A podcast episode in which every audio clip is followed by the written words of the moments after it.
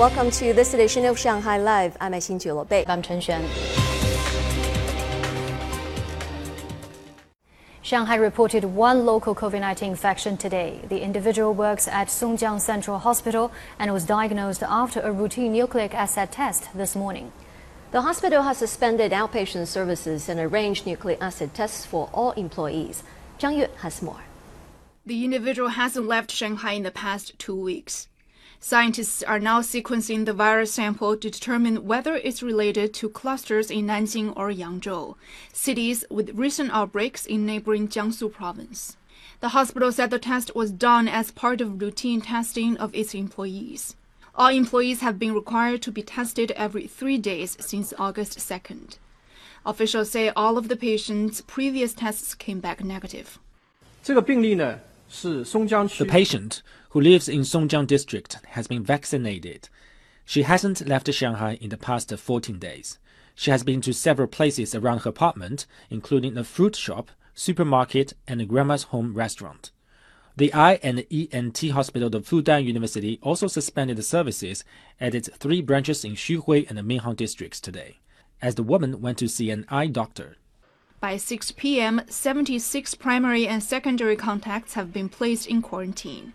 Citywide, some 7,347 people who may have been infected have been tested for the virus today, and all results came back negative.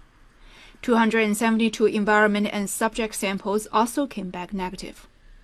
The patient lives at Yongfeng community on Cangfeng Road, which is now listed as a medium risk area.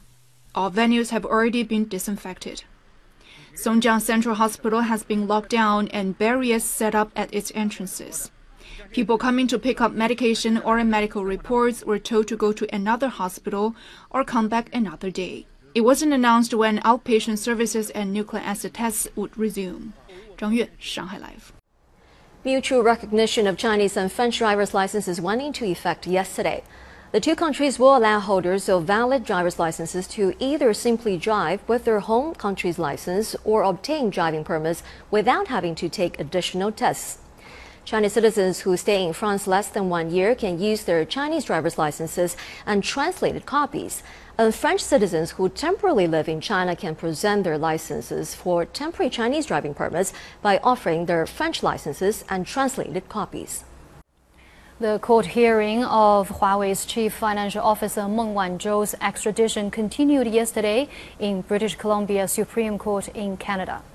Meng's legal team made a final pitch to the judge, arguing that the U.S. accusation that Meng had defrauded HSBC existed in an evidentiary vacuum. Meng's lawyers argue that a fraud charge must involve actual loss or risk of loss, and the legal document submitted by the United States requesting her extradition didn't provide any evidence to prove that.